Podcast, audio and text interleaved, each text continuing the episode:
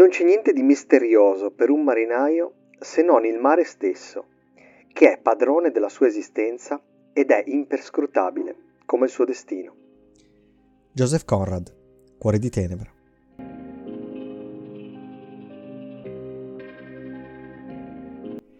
Il mare rappresenta da sempre fonte di ispirazione e curiosità per l'essere umano dalle sue profondità fino alle grandi onde oceaniche, uomini e donne hanno dedicato la loro vita a studiare gli oceani, a esplorarli o semplicemente a giocarci dentro.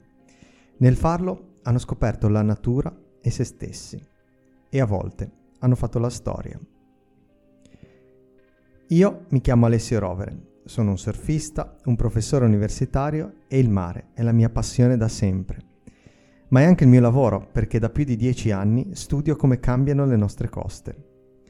Nella prima stagione di questo podcast, realizzato insieme a Sons of the Ocean, abbiamo esplorato l'equilibrio precario tra surf e scienza e vi ho raccontato le onde che ci fanno sognare.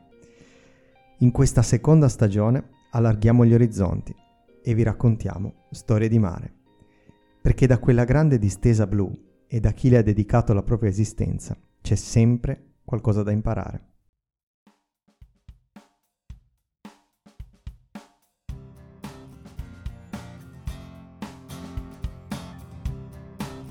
È il 1928 e gli uomini della Sorima, comandati dal capo palombaro Alberto Gianni, hanno appena completato il recupero del carico di un relitto difficile e profondo sulle coste atlantiche, l'Elizabethville, con il suo carico di avorio e di acciaio. Hanno vinto lo scetticismo che li circondava e le loro abilità cominciano a essere conosciute nell'ambiente. Sulle ali dell'entusiasmo e con questo successo in mano a prova della validità dei suoi uomini e dei suoi mezzi, il commendator Quaglia, capo e padre padrone della Sorima, convince il Lloyds di Londra ad affidare alla Sorima un contratto per il recupero del carico dell'Egypt, il transatlantico affondato nel 1922. Recuperare l'oro dell'Egypt è considerato un'impresa impossibile, anche perché inglesi e francesi, i migliori al mondo in questo tipo di lavori, avevano già fallito. Gli inglesi in realtà ci erano andati molto vicini. Nel 1923 avevano noleggiato una nave da recupero, la Fritjof, della svedese Gothenburg Salvage and Towage Company, che aveva scandagliato i fondali alla ricerca del relitto. Il comandante di quella nave, Hedbeck, aveva diretto una campagna di ricerca di due mesi, alla fine dei quali avevano identificato un punto nell'oceano, dal quale era stato salpato un rottame che faceva pensare che lì sotto ci fosse l'Egypt. Però non avevano potuto verificare la presenza del relitto semplicemente perché non disponevano di scafandri adatti a quelle profondità. Ma quel punto, definito come il punto headback, era comunque una prima indicazione.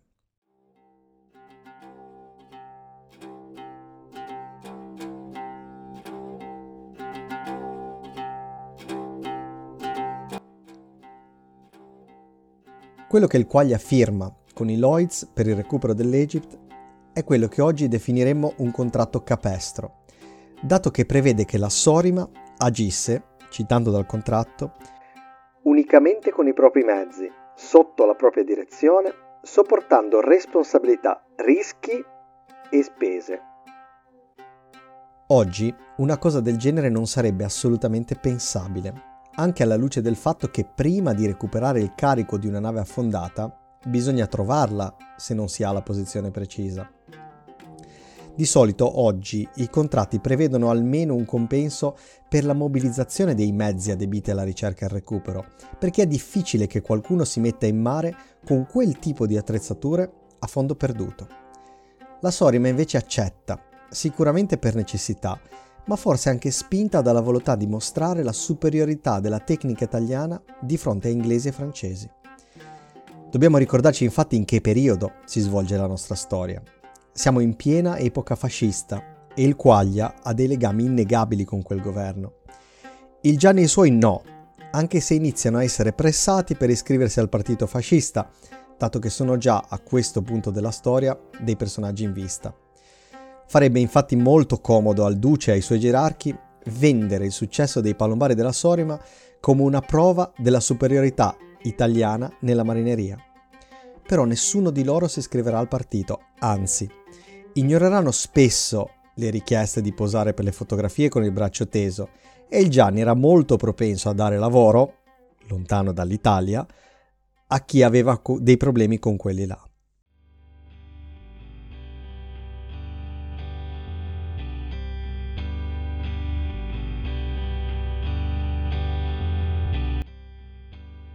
Come dicevamo, prima di recuperare l'oro, l'Egypt va trovato. Come abbiamo detto, ai tempi, quando una nave affondava, non se ne conosceva la posizione con precisione. Ci si poteva risalire triangolando ad esempio le informazioni contenute nei punti nave effettuati lungo la rotta e dalle informazioni ricevute da chi aveva effettuato i soccorsi oppure ricevuto il Mayday. Ma comunque, anche queste sono informazioni frammentarie e tutt'altro che precise. Gli uomini dell'artiglio, del rostro, del raffio e dell'arpione devono fare i conti con una zona di ricerca a forma di rombo, 150 km quadrati di mare. Stanno davvero cercando un ago in un pagliaio. Io ho un po' di esperienza di lavoro in mare e degli strumenti che si possono utilizzare oggi per un'operazione del genere. Però voglio chiedere di nuovo a chi ha lavorato più di me in questo campo, il mio amico e collega Giovanni Scichitano, dell'Università di Bari. Come si ricercherebbe l'Egypt oggi?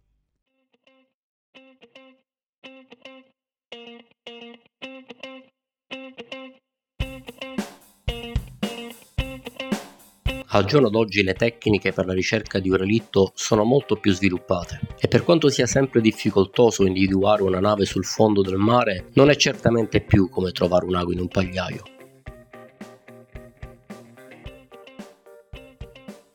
La tragedia è avvenuta ad esempio a giugno del 2023 al sommergibile Titan, che è imploso durante una visita sul famoso relitto del Titanic, dimostra quanto le tecniche moderne siano altamente efficaci nel ritrovare oggetti in fondo al mare. Il Titan perse le comunicazioni con la superficie il 18 giugno del 2023.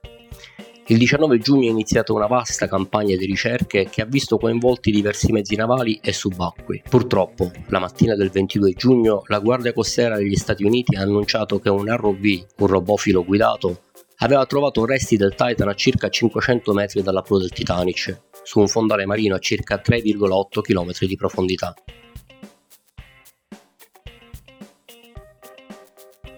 In soli tre giorni i mezzi coinvolti nella ricerca sono stati capaci di individuare i resti del Titan, che erano sicuramente molto più piccoli di quelli del relitto dell'Egypt e certamente molto peggio conservati, visto che la basisfera è ahimè implosa in profondità lasciando solamente poche evidenze.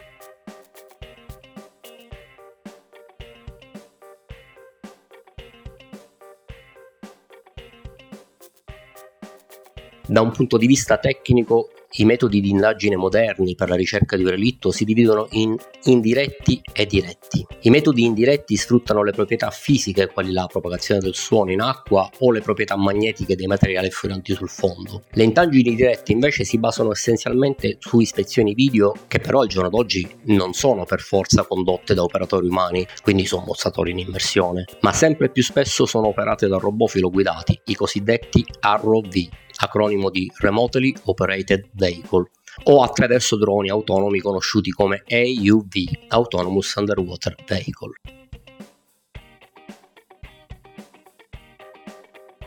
La prima individuazione di un relitto si effettua sicuramente con le indagini indirette. Gli strumenti più usati a questo scopo sono il Side Scan Sonar, il sonar a scansione laterale, e il Multibeam Echo Sounder, un ecoscandaglio multifascio.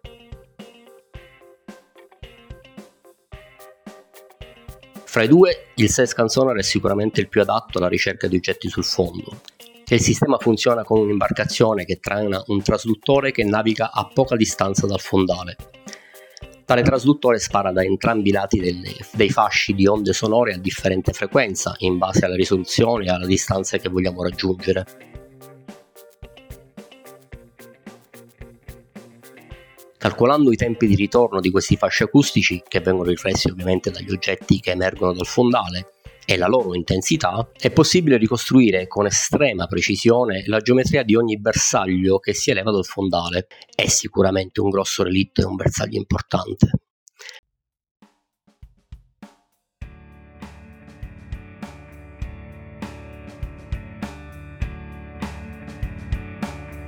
Il Side Sonar è uno strumento potente e molto efficace, che ad ogni passaggio riesce a scandagliare diverse centinaia di metri di fondo marino. L'ecoscandaglio multifascio invece si usa una volta che la prima indagine col Sescan Sonar ha restituito dei possibili oggetti che potrebbero essere interessanti.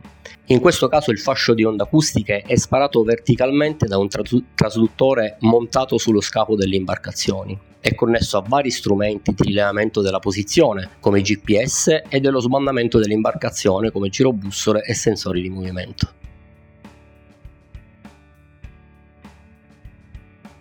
I multibeam sono ecoscandagli ad altissima risoluzione che riescono a misurare le profondità di ampie porzioni di fondo marino con risoluzioni di poche decine di centimetri. Con questo strumento riusciamo a capire se i bersagli individuati possono essere relitti oppure sono altre tipologie di target. Una volta definiti degli oggetti che vale la pena di esplorare, prima di mandare i sommozzatori, soprattutto quando si parla di profondità impegnative, si può scegliere se fare delle ispezioni con sistemi robotici come i cosiddetti ROV.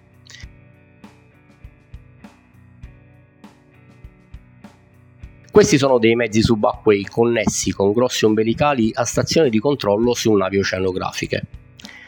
Gli ROV sono dotati di diversi motori, numerose telecamere ad alta risoluzione e spesso anche da di sistemi di indagine in diretta come sonar e ecoscandagli possono arrivare a profondità elevatissime dove l'uomo sicuramente non può arrivare e sono spesso equipaggiati con sistemi di posizionamento subacqueo che consentono sempre di sapere in che punto del fondale loro si trovano. Essendo alimentati elettricamente dalla superficie non hanno limiti temporali di operatività e talvolta possono essere muniti anche di manipolatori artificiali che gli consentono di smontare ed operare sui reperti che individuano, riuscendo così a prelevare campioni che potranno poi essere esaminati una volta che gli ROV saranno salpati sulle navi d'appoggio.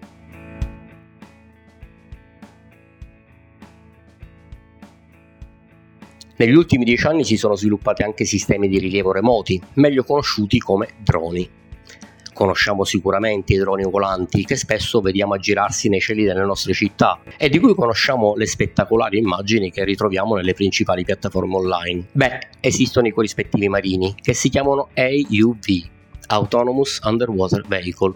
Questi sono essenzialmente dei siluri di dimensione variabile in relazione alla profondità alla quale devono operare, che possono essere equipaggiati con diverse tipologie di strumenti, tra i quali anche il Sescan Sonar, il multibeam e le videocamere. Tali sistemi non sono filoguidati, ma totalmente autonomi.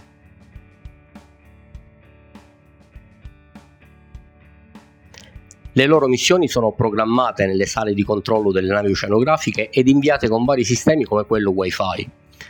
Una volta ricevuta la missione, l'AUV si immerge e calcola la sua posizione in base al numero di giri che fanno le sue eliche e gli sbandamenti che misurano i suoi sensori. A volte sono dotati di sistemi di posizionamento subacqueo gestiti dalle navi di controllo. Una volta sul fondo il drone esplora in autonomia, in autonomia il fondale marino anche per diverse ore, per poi riemergere ed inviare i dati acquisiti alle stazioni di controllo.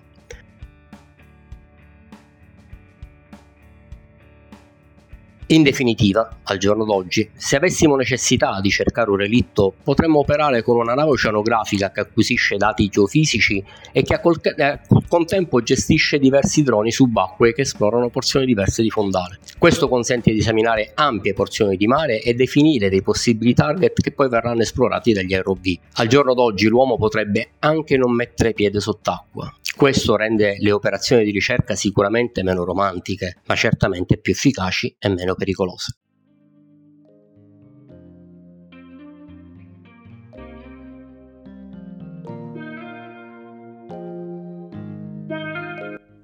Insomma, oggi fare ricerca di qualcosa sul fondo del mare è più un lavoro da ingegneri che da marittimi. È vero che il recupero poi è un'altra cosa, però intanto bisogna cercare il relitto. Nel 1928 tutte le tecniche che abbiamo oggi non c'erano il metodo di ricerca consisteva di fatto nel trascinare un cavo che dragasse il fondo. Ogni volta che il cavo si impigliava, veniva salpato per esaminarlo. Se riportava in superficie pezzi di roccia, sabbia o alghe, allora si pensava si fosse incagliato in uno scoglio. È da notare che prima che arrivassero gli uomini dell'artiglio, in quel tratto di mare non si segnalavano scogli sommersi. In realtà loro si rendono presto conto che laggiù è pieno di secche, di roccia in quella zona. Se veniva invece il dubbio che quello in cui si era incagliato il cavo era un relitto, il palombaro si preparava e scendeva a vedere.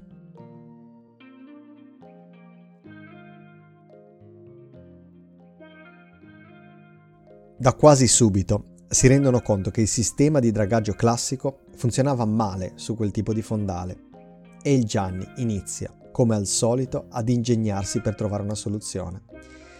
Nel 1929, quando tornano in Atlantico dopo la pausa invernale, Gianni ha già messo a punto un sistema di dragaggio dove due navi, che in questo caso sono l'artiglio e il rostro, procedono parallele con un sistema combinato, molto più efficiente di quello usato l'anno prima. Però la routine è sempre la stessa. Ogni volta che il cavo si impiglia in qualcosa, un palombaro si deve preparare e scendere. I palombari poi lottano spesso contro una corrente fortissima, che mette letteralmente in bando la torretta, che è legata alla nave in superficie, un po' come una foglia al vento, rendendo complicato scendere sulla verticale del cavo di dragaggio per controllare se quello in cui si è impigliato è solo uno scoglio o se è un relitto. Purtroppo la risposta, quando il palombaro risale, è sempre la stessa. Qua sotto non c'è niente.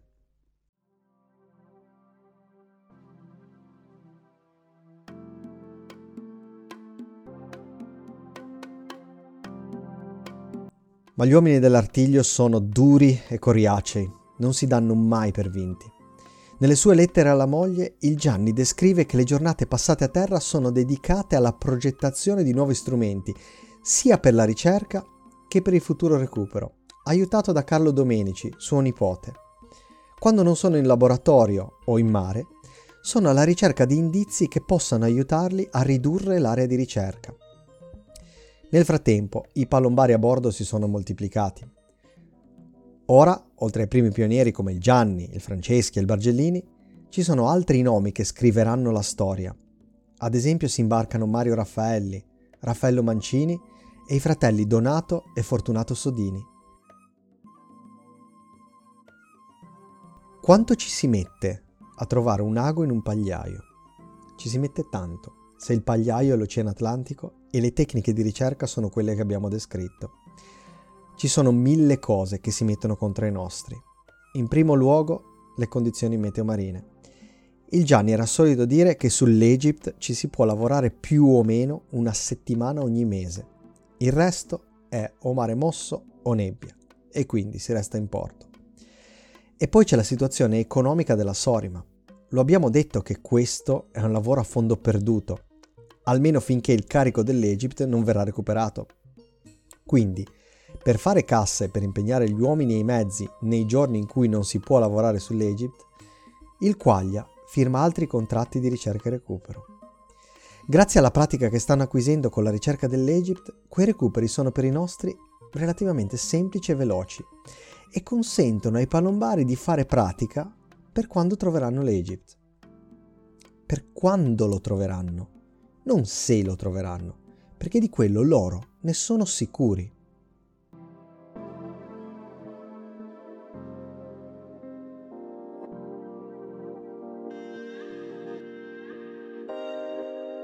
Dopo aver dragato per più di un anno e mezzo con le lunghe interruzioni invernali, le prime speranze arrivano nel giugno del 1929. L'artiglio è nei pressi del punto segnalato da Headback e il cavo si impiglia in qualcosa. Si spezza e quando risale è coperto di ruggine e di vernice. Là sotto c'è qualcosa. Questa volta non è uno scoglio. Il 26 giugno del 29 si immerge su quel punto il Franceschi per cercare il relitto. Arriva a 134 metri di profondità e ci sta un'ora e 45 minuti per cercarlo. E nel farlo stabilisce il record di permanenza a quella profondità però la corrente è troppa. L'artiglio non riesce a tenerlo sopra il punto dove hanno lasciato la boa. E quindi torna su e dice che là sotto ha visto solo sabbia e scogli. L'estate di quell'anno, 1929, è flagellata più delle altre dal maltempo e il Quaglia decide di sospendere i lavori sull'Egypt per dedicarsi ad altri lavori che gli consentissero di fare cassa. Dopo la pausa invernale tornano in Atlantico nell'estate del 1930. Il Quaglia, con non poca perplessità dei suoi uomini, ha assunto il capitano Le Barzic, francese, comandante della nave Seine che aveva speronato l'Egypt, come consulente per la ricerca. Le Barzic sostiene che il punto di Edbeck, che è a sud del rombo di ricerca, sia sbagliato e che sia necessario andare invece a nord del rombo di ricerca. Anche Edbeck, svedese, era un consulente della Sorima e le liti tra i due sulla posizione del relitto divennero presto molto accese.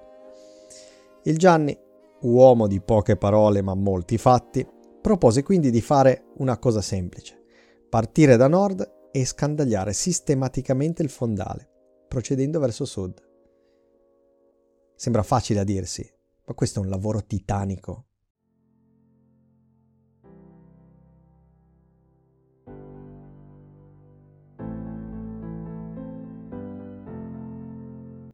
La ricerca prosegue per tutta l'estate del 1930 con questo sistema. E a questo punto ci sono due notizie, una buona e una cattiva. La buona è che il sistema di dragaggio nuovo, ideato dal Gianni con l'aiuto di Domenici, funziona. Insieme a Rostro e Raffio, l'artiglio identifica in quei mesi praticamente tutti i relitti affondati in quella zona. La cattiva è che non trova l'Egypt. Il Gianni a quel punto si convince che l'Egypt deve essere nella parte sud, come dice Edbeck. Quindi si sposta a sud, nella zona dove l'anno prima avevano salpato quel cavo con ruggine e vernice. Il 20 agosto del 1930 cominciano a calare le boe in acqua, per seguirne il tracciato arando il fondo. Il 21 agosto il cavo si impiglia in qualcosa, ma non riescono a scendere a controllare perché il tempo peggiora immediatamente. Il 22 agosto tornano sulle boe, però ne manca una. È stata spostata dal mare mosso. Quando tentano di salparla per riposizionarla, si rendono conto che è incastrata in qualcosa. A forza di tirare il cavo emerge e porta con sé dal fondo del mare dei cavi e una grossa sbarra di ferro, ricurva, che sembra un'asta di quelle che sostengono le scialuppe di salvataggio. Lì sotto c'è un relitto oramai è chiaro. Il Gianni e i suoi esaminano i disegni dell'Egypt e quella sbarra di ferro potrebbe essere un argano di poppa perché le misure combaciano. A questo punto tutti vorrebbero scendere sul relitto e controllare, però ci si mette ancora di mezzo il mare che si sta ingrossando. Per non perdere il punto conquistato così faticosamente, il Gianni lascia in mare, nella tempesta, il raffio agganciato a quattro boe. Chi è stato in mare con il mare mosso sa che cosa vuol dire rimanere fermi agganciati a delle boe per quattro giorni. Tornano il 29 agosto del 1930 e finalmente si immerge il Bargellini. A 130 metri di profondità vede una nave. Ha degli oblò quadrati, ha delle altre caratteristiche che non lasciano spazio a dubbi. Quando il Bargellini descrive la gru che vede a prua del relitto, il Gianni in superficie diventa pallido e gli tremano le labbra. Non dice niente, però lo capiscono tutti. Lo hanno trovato, l'Egitto è lì sotto.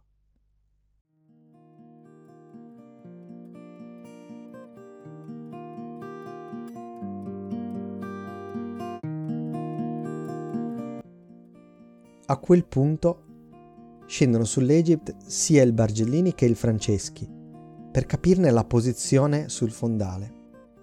E poi, il 30 agosto, scende lui, Alberto Gianni. Questa è un'immersione fondamentale perché grazie alla sua mente unica riesce a identificare il punto dove si sarebbe dovuta creare una breccia per arrivare alla stiva dove c'è l'oro. Sì, perché hanno trovato l'Egypt, però adesso arriva il difficile. L'oro bisogna andarselo a prendere dalla sua pancia e tutti, ancora una volta, dubitano che quel recupero si possa fare. Ma non loro, non gli uomini dell'artiglio.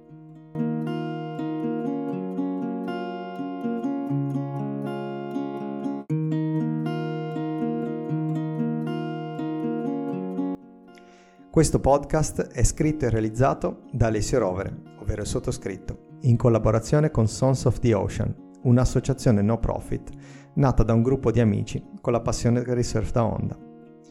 Abbiamo l'obiettivo di sensibilizzare ed educare alla cura dell'ambiente marino.